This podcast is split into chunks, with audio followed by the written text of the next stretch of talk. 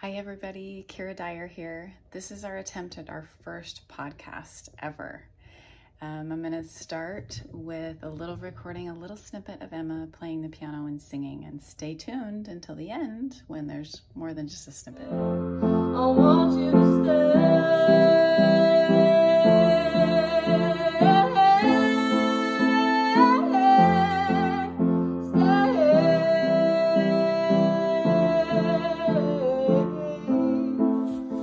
Everybody, we are Duff and Keirra Dyer. Uh, this is our new podcast. We've decided to name it Loving an Addict. Right, babe? That's right. Yeah. So, just a quick intro. Uh, my name's Duff Dyer. I'm married to that hot dish right there. Almost 29 years. Um, grew up in Tacoma, Washington. I'm the oldest of six kids, and we have five daughters, three living. And with our recent experience, uh, tragedy of losing um, our daughter Emma to an accidental overdose, we did a podcast recently with a friend of ours. We had so much positive feedback, we decided that we would do this as well. So we live in Lincoln, California, and we met, uh, Keirra and I, we met at Rec- in Rexburg, Idaho. At the time, it was called Ricks College. It's now BYU, Idaho. And the moment I saw her, I knew that I was going to have to convince her to feel the way that I did, which it took me a few weeks, but I did. So, your turn. Is my turn? Uh, well, like you said, we're I am a mother of five girls. Um, our oldest was Isabel. She was a stillborn and is buried in Washington with our second Emma. Um, they are there together now. Um, I grew up in Eastern Idaho. Um, I'm passionate about my family, my girls, and healthy living um, and creating. I love to create. So that's a teeny tiny little snippet of who we are. Um, She's better than just creating. She fixes everything. Anytime something breaks at the house, it's like, "Mom, come da da da," and like I'm sitting right there. It doesn't really matter. So, my wife is extremely good with her hands. She's very industrious, and and quite lovely. so, why are we doing the podcast? Um, I, I mentioned that at first at the, at the start.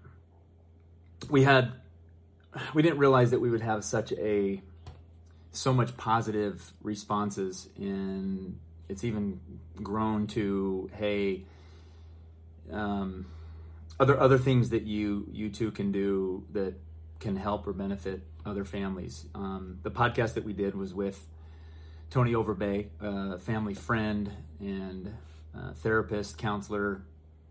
Love this guy. Uh, there's apparently the podcast we did reached 110 different countries which is kind of hard to believe.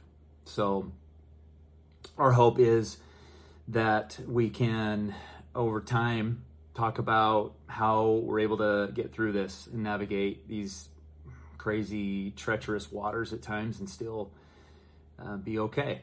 And even at times better than, than okay. So, you want to add anything to that? Uh, well, just when the reason we did his podcast, and and it was relatively, it, was, it had only been four months since we lost Emma, correct? No, it'd been a couple months when we did the podcast. It's been five now. Right. Yeah. Yeah. So two or three months. Isn't she so cute, by the way?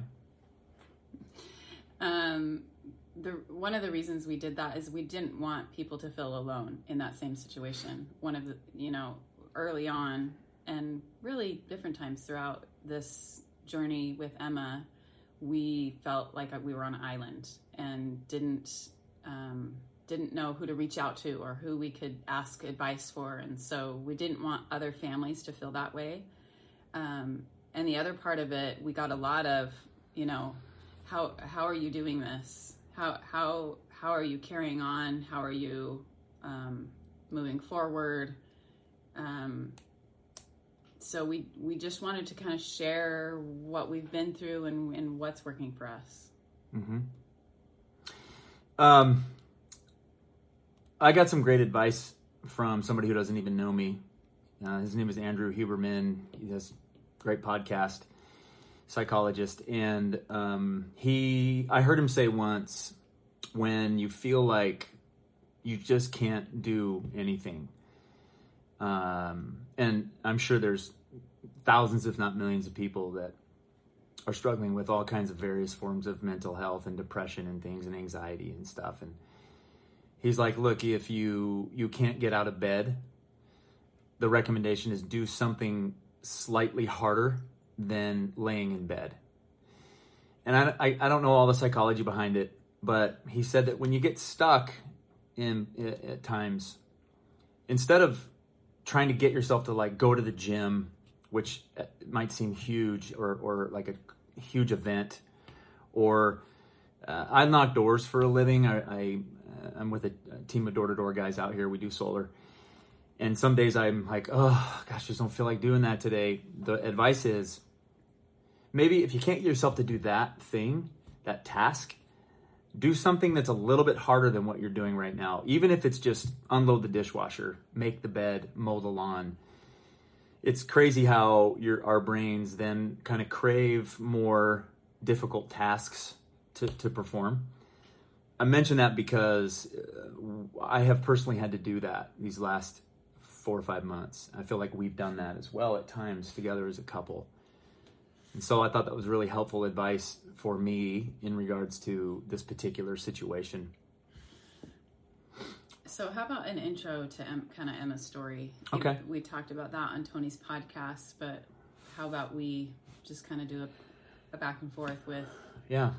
kind of her journey Okay. and, and ours? Well, you carried her. so you felt her before I did. Mm-hmm. You want to start? Mm-hmm. Here it comes. That's where you start? Okay. So, um, I'm Emma's dad. She was born May of 1995, and um, she actually has a an older sister named Isabel that was a stillborn about 14 months before. So Emma was born and um, was a, basically the first grandchild in our family. The first child in our family was the belle of, at the ball. Um, you know, the first children, which I, I know very well what that's like because I'm the oldest of six. Gets a lot of attention and just lit up every room, no matter how old she was, no matter where she was and lived most of her life in University Place, Washington, which is where I grew up. Shout out Curtis Vikings. Until, uh, and we'll get into some of this stuff until um, about 17 years when sh- we decided that she should spend a year away at a uh, treatment facility for teenagers that struggle with addiction and behavior problems and things like that. And from the time she was about seven, 16, 17, um, there were there was just a lot of trial and there's a lot of suffering. There's a lot of um, ups and downs, a lot of downs, and and we probably should calculate this, but I think she had five or six separate um, visits to various types of treatment facilities to try and overcome her addictions. March 13th of this year, we uh, lost her to an accidental overdose. And um, there's a lot of events that led up to, to that as well. What, what I'd like people to understand is we've realized that there's a lot of families that have struggled with, with this type of situation, whether it's a child, whether it's a sibling, parent, close family, and we just want everybody to know you're not alone and it's okay. Right? Like it really is okay to have these types of struggles. We feel like we have been super blessed, lucky, maybe, but certainly very fortunate to be in the position that we're in to be able to talk about it and share it with people because we really are doing quite well even though every day we carry tremendous pain. and some days are a lot harder than others, and some days aren't. Um, in fact, why don't you talk about how we've been able to do that together? Um, I think there's a couple things. We wrote a couple notes that were kind of helpful um, to to us in this journey. Um, some of it is that we gave each other space for different grieving. So, um, I feel like it's unconditional space. yeah, and what Mhm. I mean by space is like if if I I'm leaving space for Duff to grieve the way he needs to grieve, and if it's not in my space, in my Form of grief. yeah, in my way, then that's okay. Totally okay. like for example the the one that the one that sticks out to me the most is right after we found out um, that we would need to take her off life support we we knew this situation was dire we knew that it was not looking good but we were waiting for an mri result to say what was happening in her brain like what activity there was in her brain and duff and i had both felt um, prompted to pray for a definite Answer. result. Result. Yeah. We did not want them to come back and say, well, I guess we'll just wait and see. I guess we'll just, we're going to need to see how this plays out. We, we didn't want to drag on the inevitable and um, we needed definite answers. And we were really grateful that we got that. Anyway, that day that we had received that, um, The news. the news, You were alone, by the way. I wasn't there, I was alone. Yeah. I think which I, made it harder, I think. would it be beneficial to go through our individual stories Hmm. of maybe what we experienced that week that felt like a month it felt so long It did.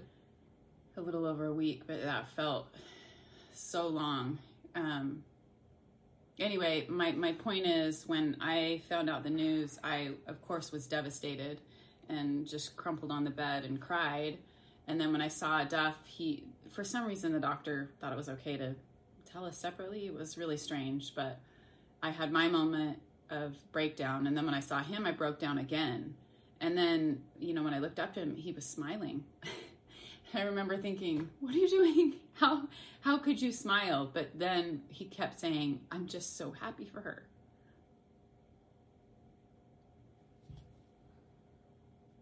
And so I knew that was his in that moment it was his peace that he needed to feel. And I could have easily said, "How dare you? Why why would you feel that now? Why would you say that you're happy for her now?" Um, but I was able, like I was saying, I was able to hold that space for him and say, this is the way he's grieving.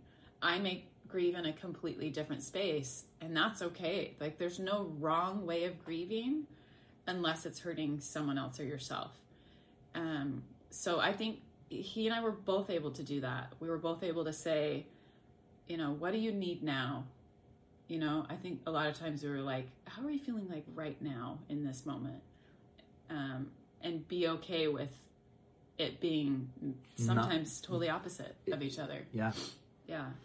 So I think that was really helpful. But that and then And we were intentional about that too. Like we talked about that. We were like, hey, this is going to be a lot of up and down and ebb and flow. And, you know, let's just try really hard to be unconditionally understanding and empathetic and open and I feel available. like it came and- natural, babe. I, for me, it did. For whatever reason, I do feel like I was greatly blessed by the ability to, to see it for what it was Mm-hmm. and not have to be like, oh, I gotta really try. I gotta really be patient. It just, at least for me, I feel like I was really able to just be blessed with that. well, that's because you're amazing, okay? and I'm just trying to stay up with you, catch Mm-hmm. up to you. But Well, the other the other thing I was going to say is I feel like it was beneficial that we because you and I are the only ones that lost a child. in we were the only ones that lost Emma Mhm. as a child. Like our girls lost a sister.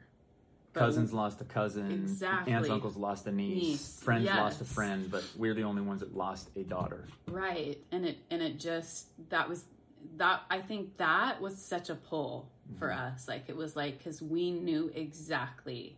Like is my experience a little bit different because I carried her? I do believe that a little bit, right? Sure. Um And vice versa. As the dad, yeah. it was a it, there's a different dynamic that you know Emma and I had that Yeah. Kara and Emma didn't have because you just can't have the same relationship. Right. You know? And that's okay. Right. What I was going to say is, I do believe that because we left, um, we were okay about hashing stuff out over and over. Like so many times we would talk about the exact same thing. We'd be like, Do you remember in the hospital when this happened? And you'd say, Yeah. And we would talk about it. And then maybe a couple days later, it'd be like, But what about this? Did so and so say this? And did the nurse say this? And then this happened? I feel like we were okay with just hashing everything out. And and at times, if and if we weren't capable or able, we would say that, and then we'd be okay, and we're like, okay, let's revisit that a different time. yeah, I can't really like one of us might say might have said, I can't really talk about that right now. It's not the time or I'm not able. And we're like, okay. Mm-hmm. Well, like a great bring it up. example is yesterday. Remember the music line, the lines of songs. Yeah. You know, she texted out. Yeah, I was hearing songs or lines from songs that Emma used to sing, and and Well, the reason the reason I did that is it was a peaceful thing for me to sometimes hear some of the songs she sang. Emma had a beautiful voice, an mm-hmm. un a really original, beautiful voice, and she could sit down on the piano and play by ear and sing a song. And so I would listen to songs over this last five years, and I was like, that could be words she's saying to me now. And so I was I was just struck by. In fact, I have just in chance I have happen to have a couple of them um, right here. Um, well, and for those of you that don't know Emma, was it eighth grade, ninth grade? Went to a choir concert. She had a solo, and as soon as she started like belting out her lines, there was this African American gal behind us who also had a kid in the choir, and I could I heard her go, mm, "This girl got some soul," and she was like eighth grade, right? White girl from University Place, Washington. she just Just to give it. you an idea, she, she just had an incredible gift. she did, she really did. So, so the reason I thought it was profound is these songs that she was was singing. Like, for example, one of the words um, or one of the phrases, "Nothing I wouldn't do to make you feel my love," and and so phrases like that that just were like that's how she feels now. She wants us to have peace. She wants everybody to heal and to be healthy and to to progress and to find happiness. And so anyway, I sent like a list to family, family, members yeah. and I was like, "Hey, if you want, you should read this if you feel able today." and I wasn't. Like I, I tried to read a few of them, and it, for whatever reason, it was just ugh, too heavy, too hard at the time. And I just said, "Hey, I can't, I can't read these right now or today." And this was yesterday, um, but this morning on our walk, I was like, "I'm ready to talk about those." You know, like I was in a better, uh, just a different space. You know, Space. right? And so we've had a lot of that over the last few months, back and forth. And I think been we've nice. been really patient with one another, Mhm. and that's been a huge blessing. So moving forward, if this actually is beneficial for people, and I don't know, we get sponsors, and you know, we're on the phone with Red Bull and Mountain Dew and everybody, Viagra, um, is we want to talk about a lot of different topics, and our whole goal here is to try and help as many families as we can.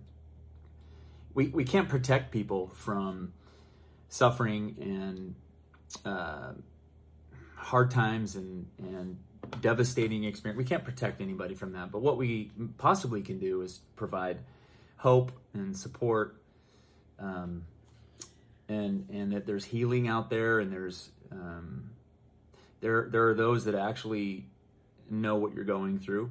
And we're willing to talk about it and share about it. And so we're going to address things like addiction and grief, mental health, um, we'd like to, uh, yeah, Emma's uh, essentially Emma's challenges started with a very early pornography addiction back when like YouTube and Instagram and, and social wasn't media, Instagram back then, but yeah, YouTube. you, you uh, Facebook, you could you could access porn easy before you know there were filters and they started you know blocking that stuff unless you were a certain age, whatever. At like 10, 11, 12 years old. So there's going to be some hard topics that we're gonna we're going to gonna we're going to talk about and respond to people's questions. Uh, our hope is to interview on this podcast professionals in those different industries. Again, so that we can try and help as many as we can navigate through some of these really devastatingly hard experiences that, that life forces us to go through. Right? Well, and I, I personally feel driven. I feel like God has put like people in my path and thoughts in my head that I need to move forward with this. One of the strongest feedbacks that we got that I think, at least for me, propelled me to keep doing this and keep talking and keep educating and helping and bringing hope and bringing healing was a couple that had reached out to Tony, who, who we were on the podcast with, his podcast. Um, and they said, after listening to you and how fiercely you loved Emma and supported her and didn't give up on her, we reached out to our child who hadn't talked to in a while. Like 10 years. I don't remember the time period, but um, they decided to reach out to their child, and um, that is huge. If if we could help encourage parents to reconnect or um, people to somehow keep going through these trials, because we know it's it's rough. It's you know when Emma started using drugs, we're talking seven years of uh, extreme highs and extreme lows and everywhere in between that um, we just want to help people navigate. We, you know, like Duff said, we don't want people to feel like they're on an island. We want them to feel like there's some hope out there, basically. There are those, there are others that know, right? and not that it makes it less painful, but it certainly can can be helpful. I think so. No, no question. So the other thing is we encourage direct uh, messages for things like questions. We've had a lot of people say I can't even count how many people I actually know, and even strangers that somebody forwarded the podcast to and said, "Hey." We have this situation. What do you think? You know, do you mind if can we chat?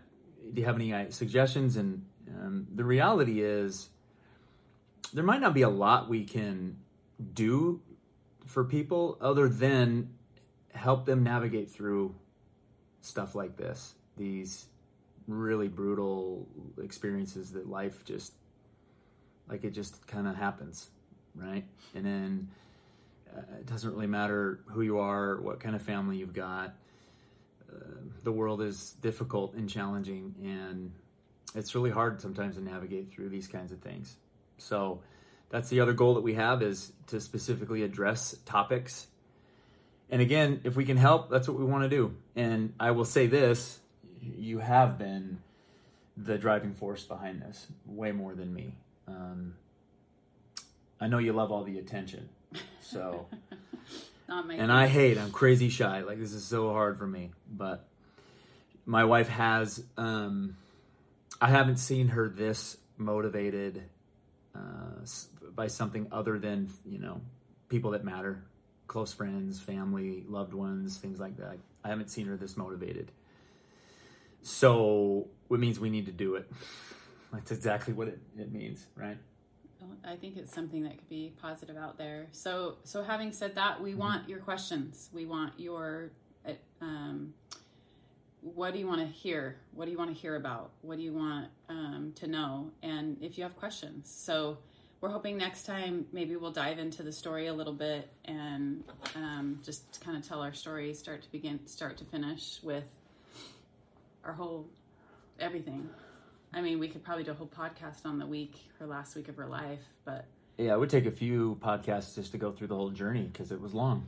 It was long. You know? So things we learned or things we felt or but but there's a lot there's a lot to unpack. So so leave your questions, leave your comments. And not just sorrow and sadness and pain, there's also a lot of incredible beautiful experiences that come through things like this and miracles at times and people coming out of the woodwork that show love and support that we didn't even realize knew who we were or cared. So at the end of the day, we're hoping everybody understands that we're here to pass on and share that there's always, always, Help. and always, always, Yeah. Help. and you can always, always heal from these things, which we are, I think, benefiting tremendously from this healing process, even though it's not easy Yeah. and it's heavy at times. I, I feel that we are. So, I'm the luckiest guy I know, just want you to know. Is that where we end? That's where we end. All right. Okay? We'll see you next week. I want you